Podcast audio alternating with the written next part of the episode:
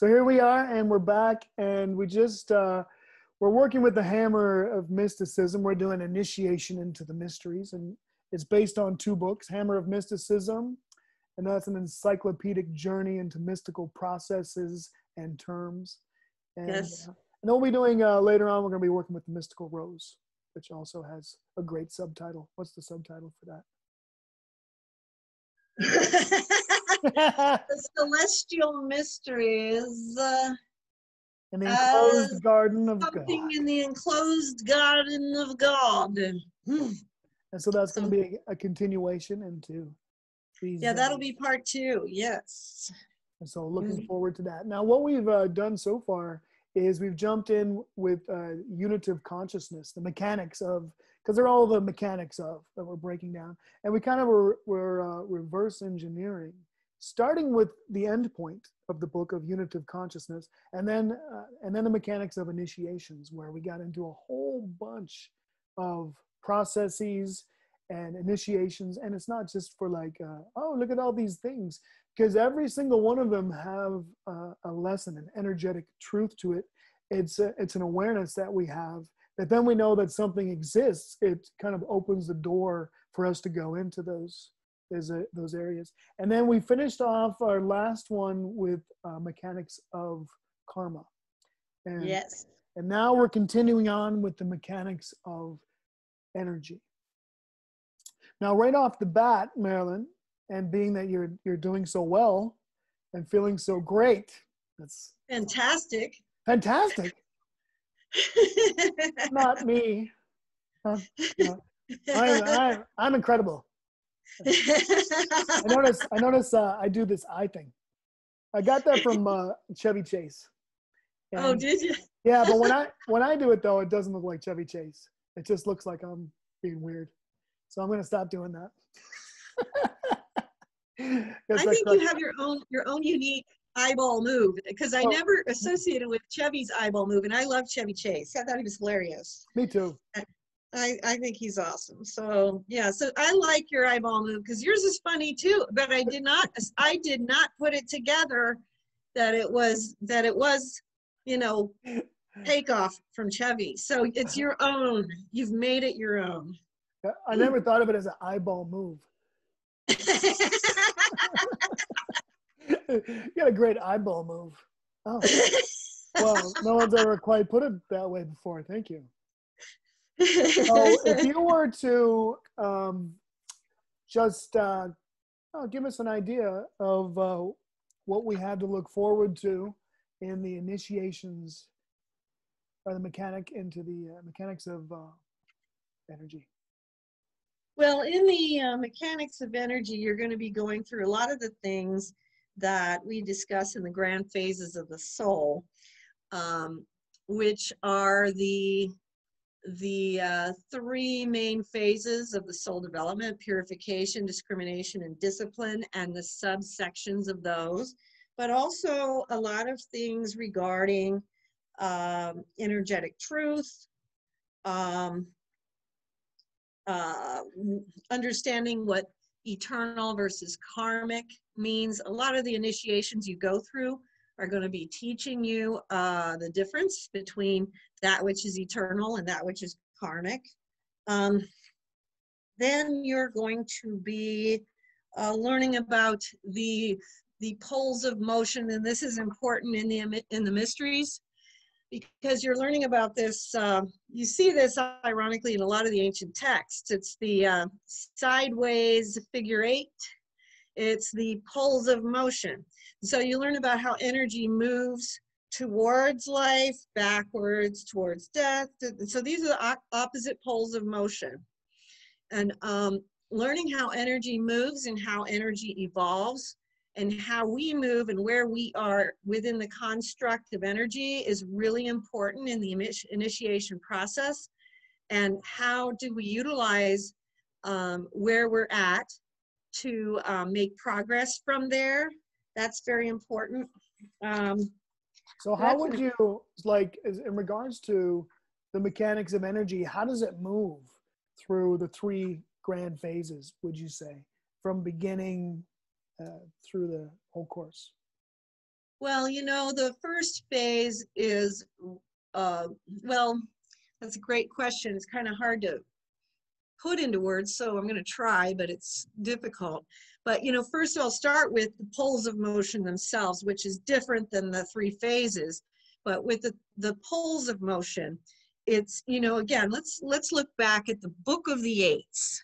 And here we have the sideways figure eight. Okay, and this is the book of the eights is what? It's the book of the immortals. So the book of the immortals is those who have attained to eternal life. And so this eight, what does it represent? On this far, on the right side is going towards life, moving towards life. When it's going in this direction, it's moving towards death. Then it comes around circles again. What happens in the center? That's the point of balance. And so what often happens in the actual life cycle of a soul, a spirit, is the soul will go to extremes. And so we're looking at this midpoint. Think of the Buddha and his middle way and what many of the prophets spoke about in terms of finding this center. Um, when a person, uh, you know, Vimalakirti spoke, we talked about this in a previous uh, class, uh, um, in uh, when we were talking about the grand phases of the soul. Sometimes you have to go into the oceans of passions in order to actually overcome them. So sometimes we are thrust out into disbalance. Um, and so we might be really far out to the out pole here. But then the goal then is then to move back where then we're pulling back in and then we might go to the opposite extreme because the lesson of that karma, the energetic thrust of that karma is going to thrust us. So we might go, let's say someone's struggling with lust. They might go be very extreme over here. They might actually, you know, be sex addiction and doing all kinds of crazy stuff over here. You know what I mean? Mm-hmm. And then they come through here and they go through some of the consequences of those actions and they they are experiencing the initiations and they're seeing the the actual ramifications of those acts upon their soul and how it's impacting them. They may actually go to the opposite extreme here where they become um, prudish to the point where um, you know they they it's the opposite extreme. And but the goal then of the soul is it's going to come in to reach balance where now you can achieve um, the eternal and proper expression of sexuality in a uh, an eternal manner that is not disordered in in the way that is excessive and is not disordered in the way that it is repressive. And so this is what is happening when you're looking at understanding the opposite poles of action. And this helps us to also understand human behavior um, because you'll see this with, with human beings. People like, for instance, people who are struggling with any number of issues, maladies, they will go to these poles. Um, where someone who may be uh, excessively greedy may go from uh, being miserly over here to just giving everything away over here and then finding the balance where they can um, uh, take care of themselves and their families, but then also have this proper balance of giving and also sustaining those they're responsible for. Um, or people who are dealing with, let's think of something, addiction. People go on these addiction uh, binges. And of course, with addiction, you're dealing with the physical impetus as well, because addiction, well, so does lust, but you know, because there's a, addiction qualities that are um, involved in that as well. But um, it, with alcohol, drugs, or addictions like those as well. There's a physical component to those addictions. However, you know, people go to the extreme of the binging on those things, and then they might go to the opposite pole of where, and they, they need to. it's necessary. It's not that this is, um, it is the necessary um, process of how that energy corrects itself and reaches balance. And so this is why this uh, opposite pole of motion is so important. When you're talking though about the general movement of energy through purification, discrimination, and discipline, which was your original question. Well, let's back up because I got, I got a little bit of something to say about what you just said. Is Okay. when I feel like I've gone to, because I've struggled with addictions as well. And so when I feel I've gone to a real excessive place with something, I almost had to come back to a zero point. And then from there, having nothing to do with whatever the excess was, then gradually start to move like one step at a time. And then wait until I'm okay there, you know, and try to get closer to like just a middle way. So Right. And and you know, it's important to like with substance abuse because I'm I'm walking a fine line there because with substance abuse, the you know, generally if you have an addiction to a substance, you just have to stay away from it. You know what I mean? You can't you can't drink it all. You can't um uh, smoke it all. You can't, you know what I mean? Whatever it is, whatever drug or whatever, you just have to stay away from it. That's the that's the at least the pervading um, guidance at, at this time and i think that's wise. Um, but you know for instance like um, uh, with with other types of things you know even like with sex um, yes someone can be a sex addict and decide they're going to be celibate the rest of their life but that's not reasonable for most people because most people aren't called to that life you know some are um, but some are married some have a different calling in life and so that's not a, a, a reasonable long-term goal for them. Um, for people who struggle with food addictions you know they are going to have to continue to eat so they're going to have to find that point like you're talking about.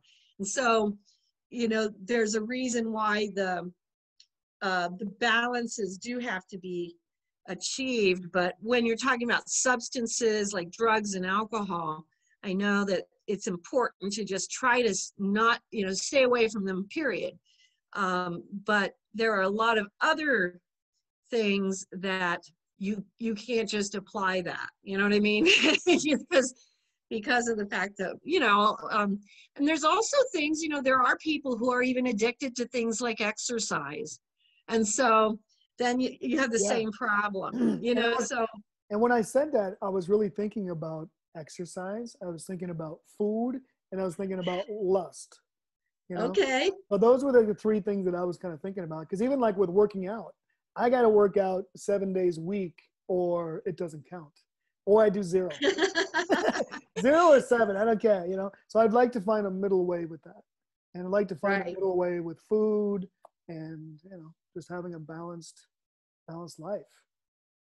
right and so you know what you're describing is is something where um that would be something worth worth seeking out especially because you're almost becoming like a slave to this idea that it's ironically it's fulfilling a compulsion you know what i mean. If i exercise today then i'll feel better about myself. If i don't then I basically suck. You know what i mean? And so so you'd rather just go through it and not feel like you suck than actually go through the process of trying to examine well why do i think i suck if i work out every other day or every you know three or three days or whatever you know. And there's nothing wrong with working out every day when you feel like it but when you have to do it in order to um, function where literally it's hard for you to let go of other things to do that then you've got an addiction you know because people do that people do get addicted to that and the food you know what that entails. And what was the other one? Oh, lust yeah and so you can you can get into these cycles where you can either be um, excessive or repressive and neither one is a great place you know what i mean? And so finding that right balance is is a difficult thing um, and um, in you know unless you're a monk or a nun or someone who is consecrated to god in a way where you're supposed to lead a celibate life those kinds of um, uh, balances are things that you generally do have to seek out and try to achieve and find the proper way and the way that it's going to work for you and your spouse um, you know for people listening their partner their wife their husband whatever you have to find that proper um, balance for you know each individual person and each individual couple because it is different for each one. And and so that's important too um, because it's um,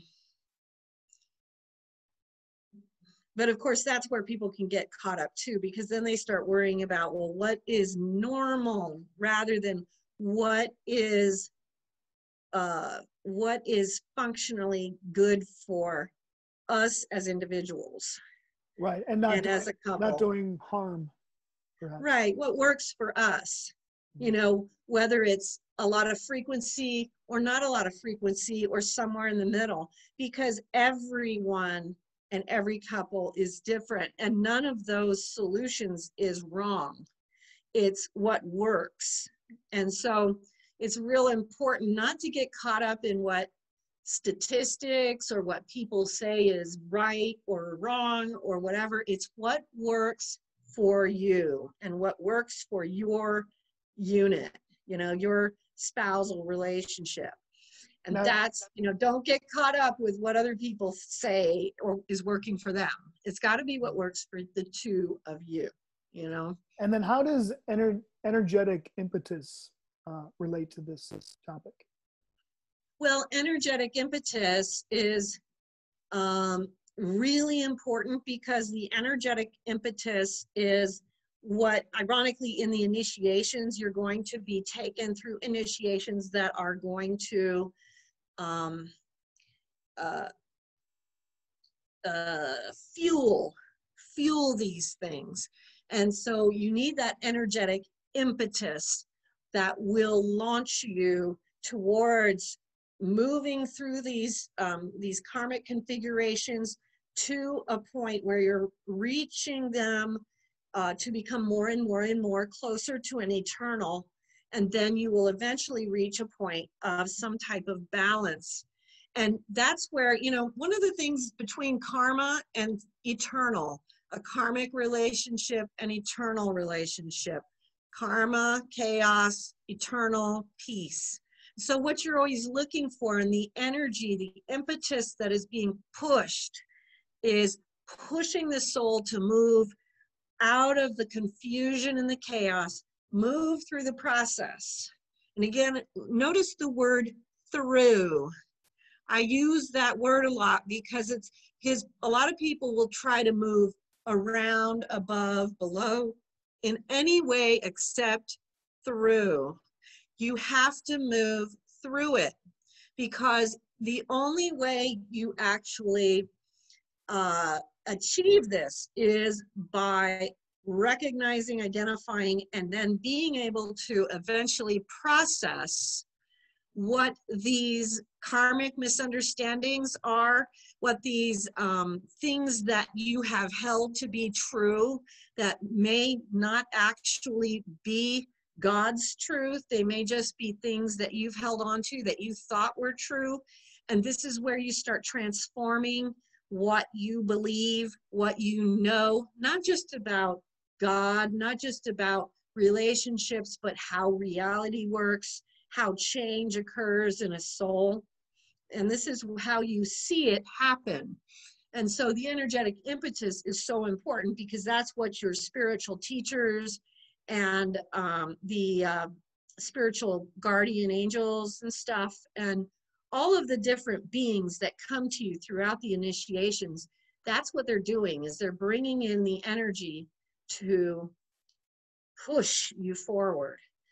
Um, because you know what we see with a lot of people in the human life is we can get stuck and then we don't want to do anything new after a certain point.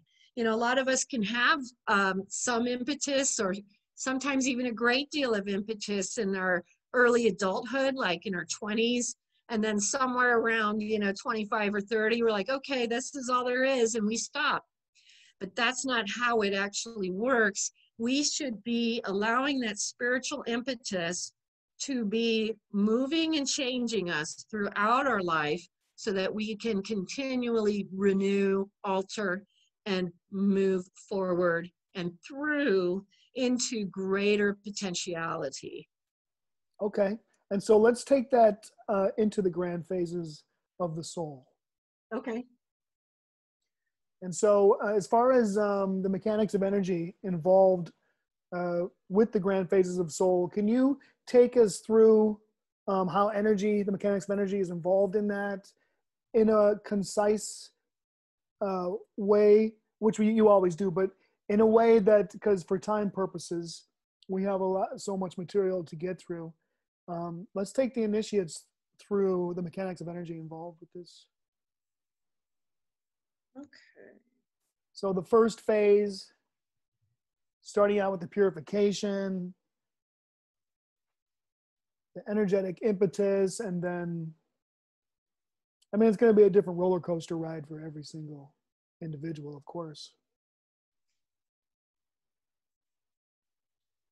Yeah. Um,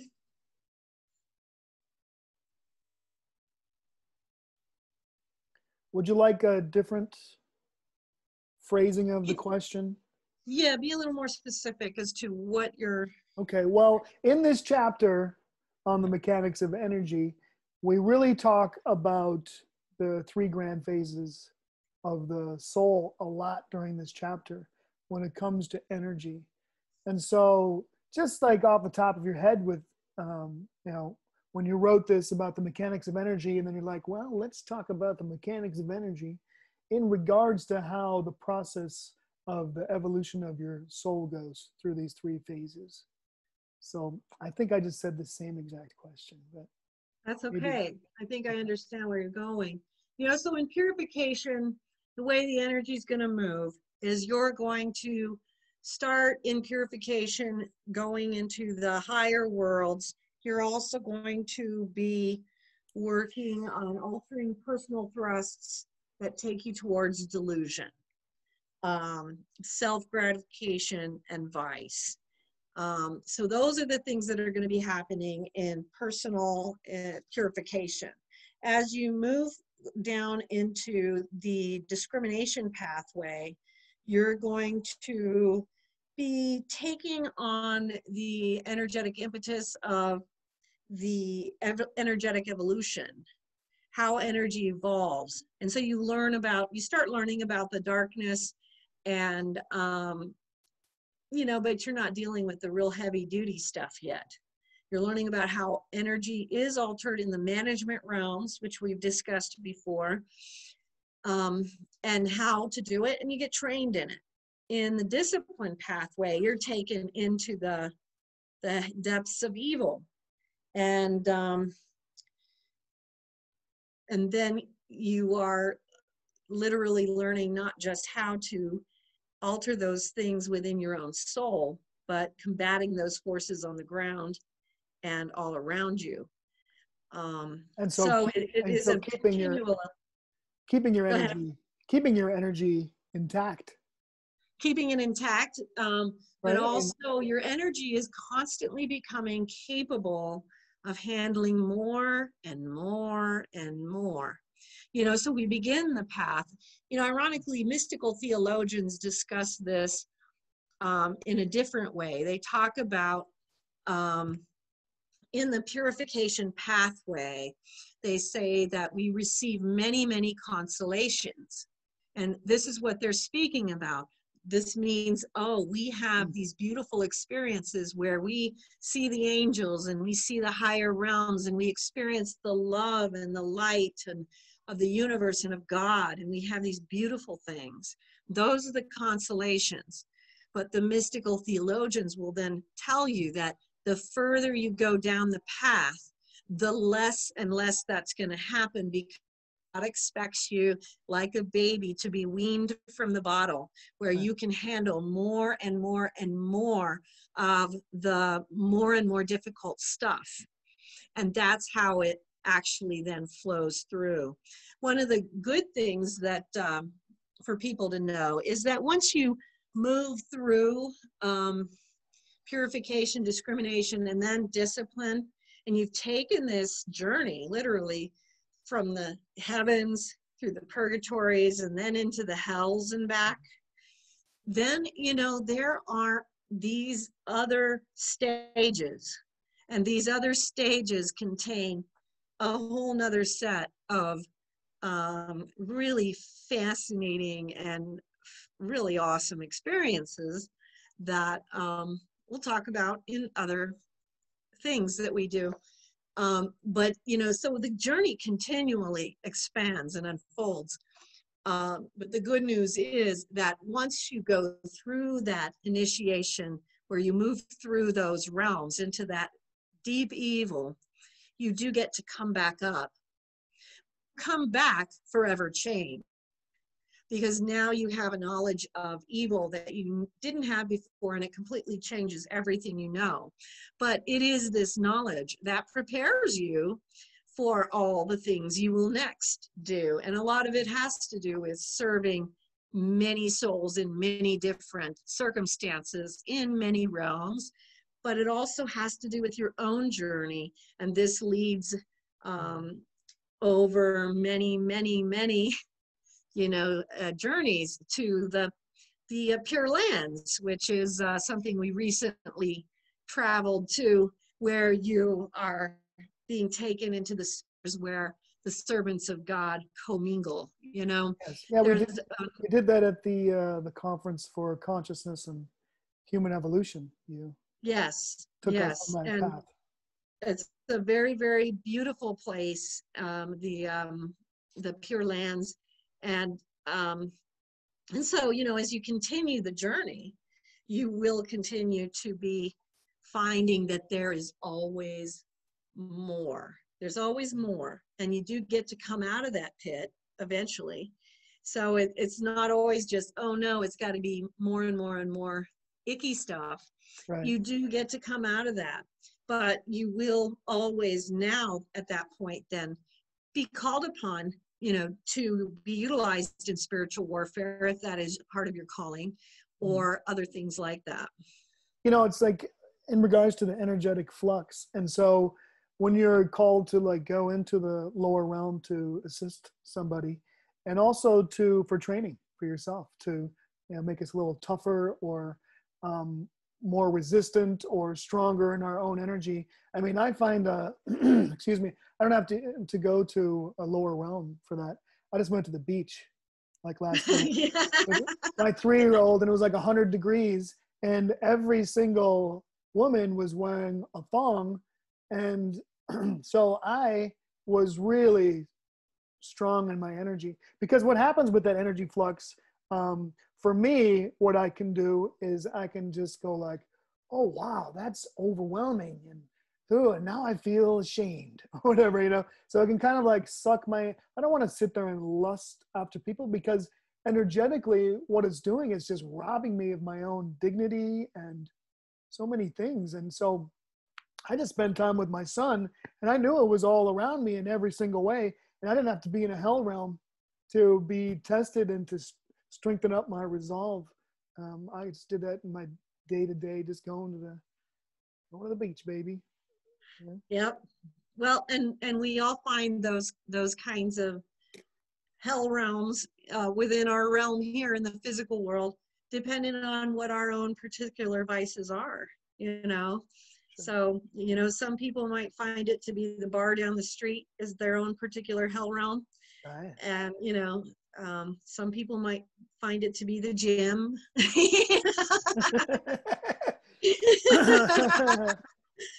That's all around us, isn't it? Well, this is kind of a, you know, it's a purgatorial realm. And, there's yes. so many different levels within these third and fourth dimension. And, and definitely the hell realms are trying to make their way in and influence this arena. Uh, yep. And so that's what we're in. So yeah, these are the testing grounds of our soul. Now, I think we're ready to go on to uh, the mechanics of eternal law. Oh. Yeah, I love this. And so, of course, again, we're reverse engineering. So we're coming yeah. back to the beginning of your book where we just talk about, you know, what is the nature of reality and the marriage between mysticism and modern day science. But um, in regards to uh, the mechanics of eternal law and uh, the universal law under which energy is governed and its uh, consequences, I wonder if we can get into venial and mortal sins. Oh boy, sure. Okay. Yes, venial. Um, this is a Catholic determination. Um, venial uh, sins are sins that do not. Um, these are lesser sins that do not separate you from the grace of God whereas a mortal sin is something that is more serious in nature that can separate you from the grace of God until you have repented of that sin. In the Catholic faith, that would be going to confession and doing penance. And for those who are not Catholic, that would be, you know, confessing before God in whatever way you might do in your own tradition and going through your own repentance process and prayer of recognizing it and bringing yourself back. It's basically what we say when we're talking about the saints who always got back up. It's getting back up again. Um, so mortal sins are things that are more serious. Uh, for instance, certain sexual sins, obviously things like murder, um, uh, violence, or uh, certain uh, acts of anger that are played out.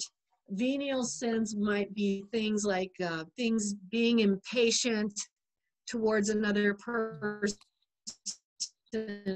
inordinately, and inordinately would mean in uh, in a way that is out of proportion to the circumstances uh, and what it requires. Um, mm-hmm could be being impatient it could be you said something unnecessarily unkind it could be um,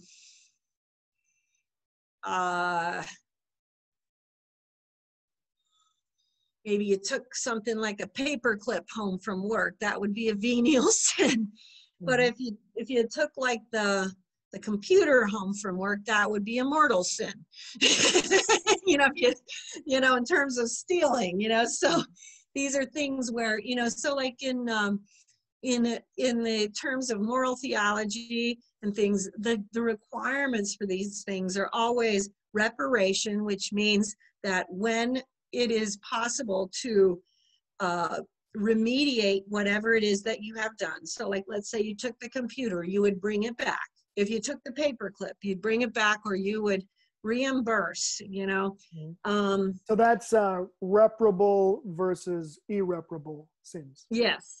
Yeah like so um so and then like if you if you were unkind to somebody it would it would ask of you to apologize. Say hey i'm sorry. I didn't mean to be impatient with you. That was not necessary um, these types of things would be reparation and then confession in whatever way is um, you know appropriate to your own particular faith practice.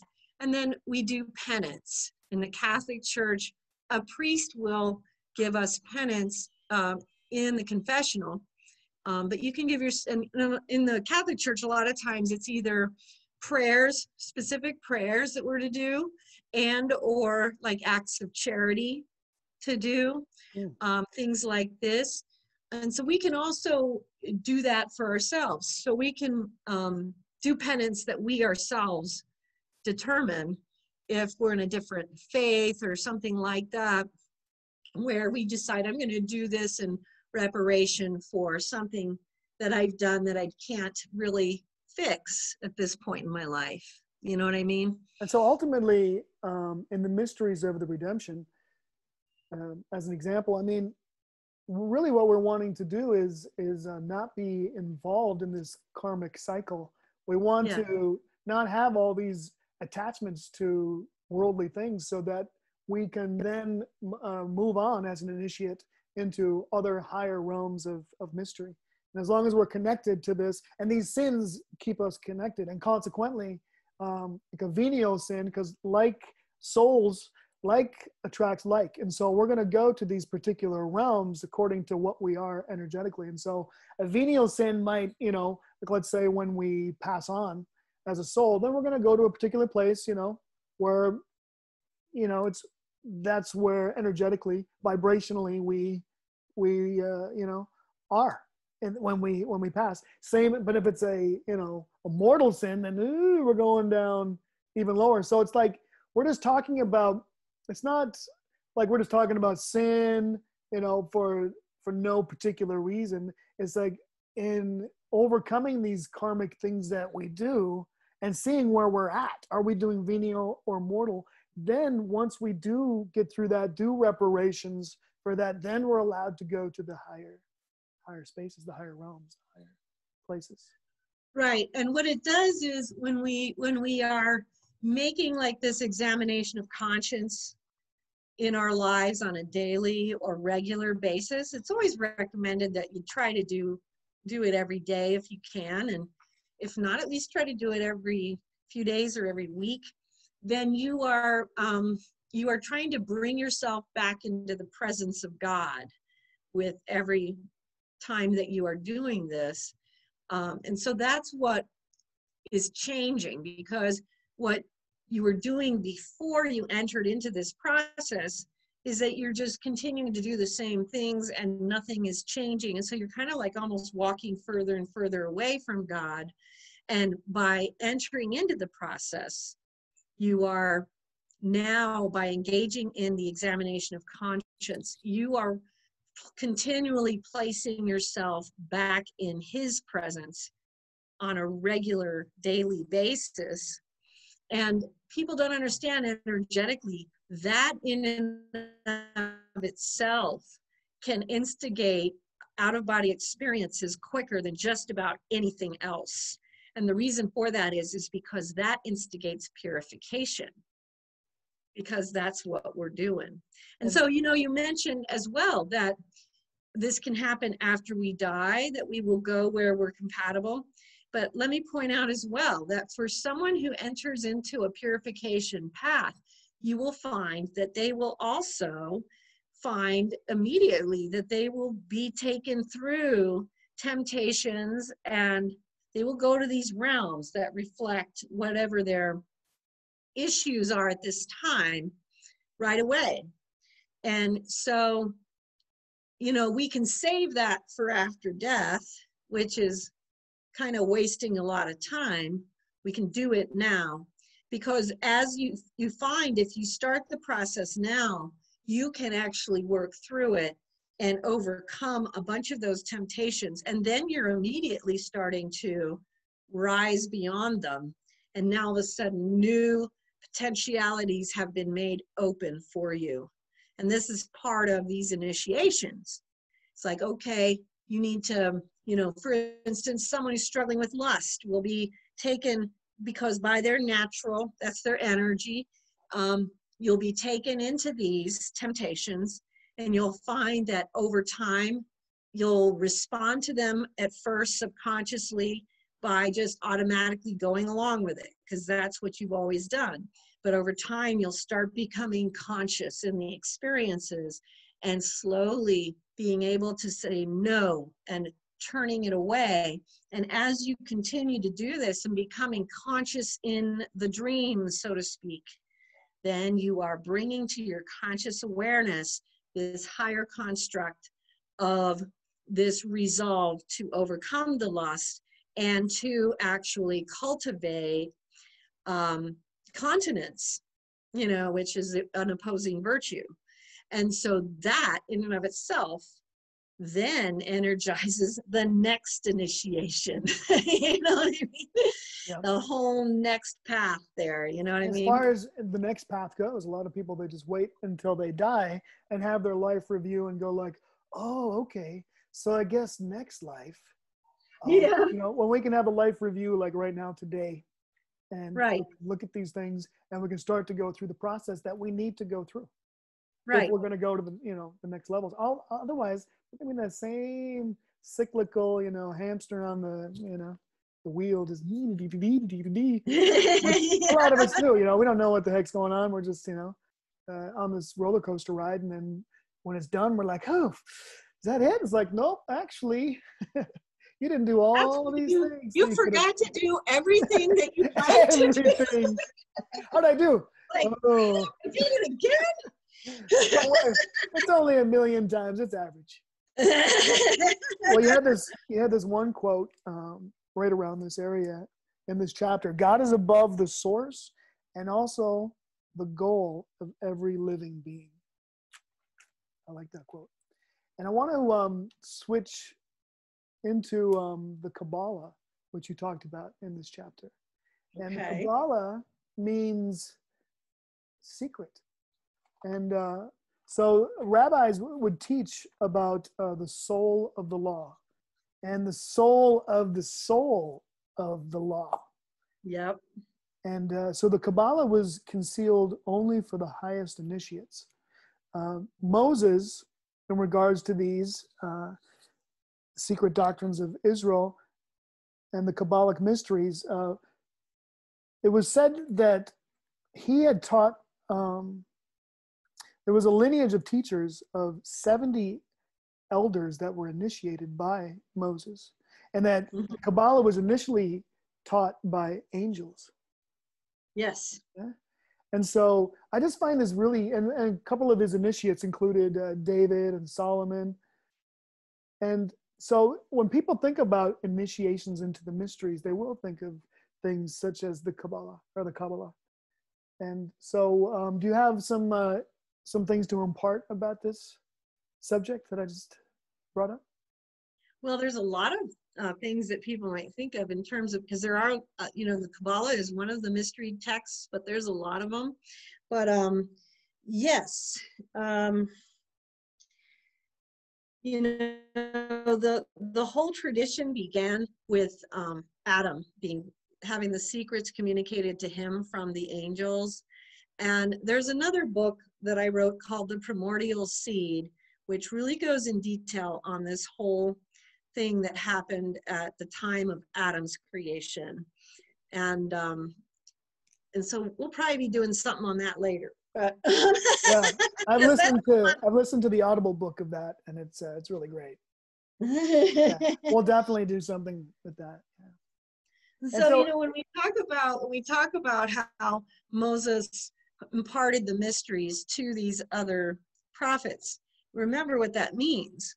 Because when we are going through the initiations and the mysteries, we are having mysteries imparted to us as well, which means that we are also going to receive the mysteries from various beings from the past. So, for instance, Moses or Thoth, um, Thoth from the ancient Egyptian mysteries, um, Nefertiti from the ancient Egyptian mysteries, um, and then all of the prophets, saints, mystics, sages, and ascetics, and you know all of those beings are um, a part of the ancient mysteries.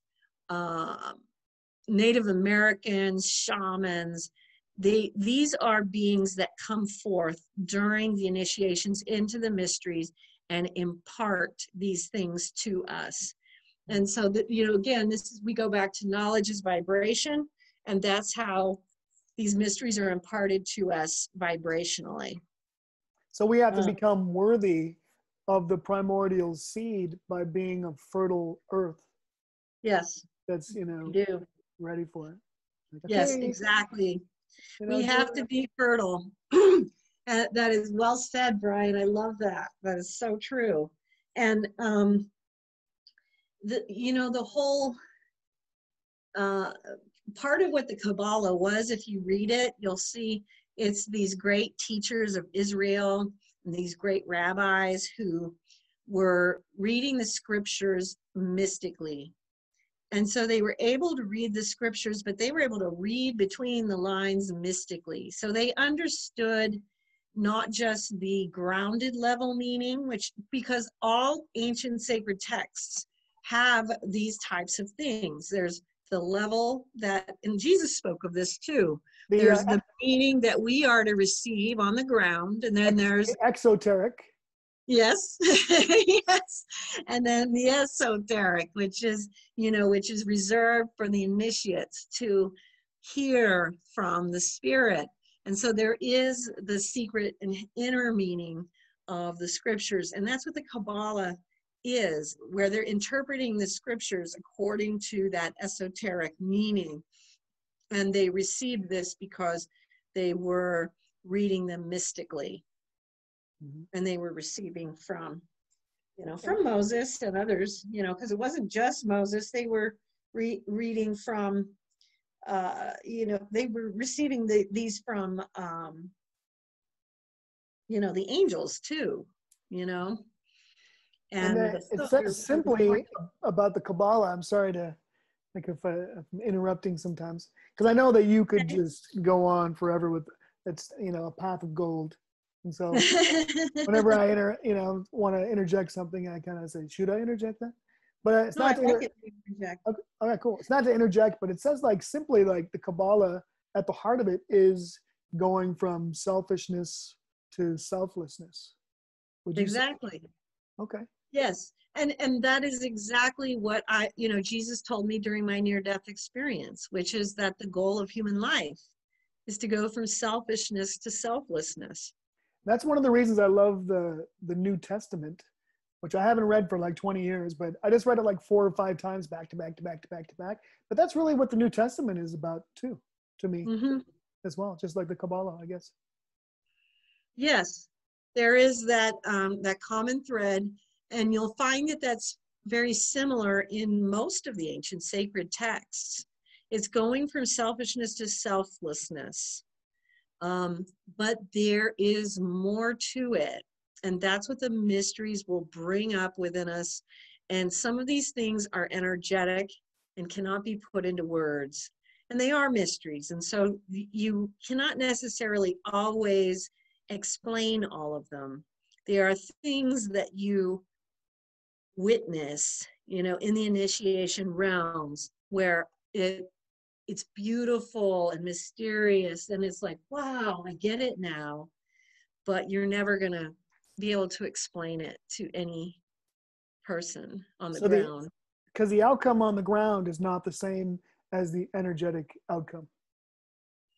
Well, no, because the what you're seeing in the initiations into the mysteries is is not related to any outcome on the ground. It is a it is something of the truth that is being revealed to you mysteriously and um but on such a deep level that it's it's not uh you cannot quantify it in words it's and there is so much of that I mean, literally, you know, I've written 102 books. I got two more halfway finished. And um, get to work, Marilynn. Get to work. I can tell you. You were up till two in the morning last I night. Could, right? I mean, this is important. If I could, if I could have written the everything I've seen, it would be thousands of books. You know, I've literally captured just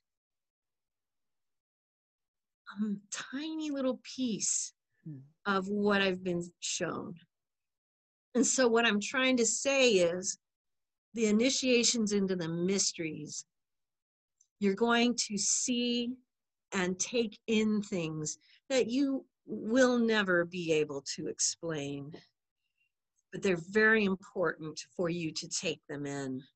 They have absolute um, importance beyond words. Um, and maybe that's why they are beyond words, you know. Um, but, you know, literally, um, even just looking at you know, without the grace of God, I never would have been able to capture what I have in words of what I have seen. But even so, it is still just such a microcosm of those events because it is not possible to encapsulate these worlds in in a way that the human mind can really comprehend we only understand it when we're standing there in our spiritual body taking it in energetically. And it literally can be entering into us at the speed of light or the speed of thought and millions of millions of you know fibers of consciousness and and uh, details are entering into us all in every single millisecond and there's no way you will ever put that into words, but you will never, you will be forever changed with every single initiation. You come out a completely different being, even if you'll never be able to explain it completely the way that you would like. You just um, you know, and maybe as humanity evolves and more and more people go through these initiations into the mysteries, we'll have a common language where we will be able to understand each other more. You know, I think that could happen because it'll be like, well, you know, when you saw this, like, oh yeah, I get it. got it. You know what I mean? you know, it'll be it'll be something where the common experience helps us to implode that information to one another better. Um, but it's really important that people understand that. It is not a, uh, this is part of the reason why um, it's so important for people to go through the process themselves in some way, shape, or form. Because it's really important that people do not put pressure on themselves that if they don't have these experiences you know that then they feel bad because that's that's like totally counterproductive. Because we do have different ways that god works with each and every one of us but to seek out those mysteries and be willing to receive them if and when god um, bestows them upon you is something that cannot be read and understood. You can read about it because there are books that have been written, but you will not understand it until you've experienced it. And even then, there remains levels of mystery that will will uh, will continue to be there because it is it is uh, these are things that are very deeply given. And so those levels of mystery do not get all revealed. Um, we, we understand the parts and the portions which we are given to know. And there are, there are things of God that we cannot know because we are the creature. We can watch it, we can witness it, we can experience it, but um, we cannot be it because we are not God, but we can stand in awe and witness it. You know, so it's so important to understand that because literally, even with the 102 or however many books I end up writing, it will still be missing thousands and thousands of pages of things that could not be expressed, could not be written in words that I could not describe.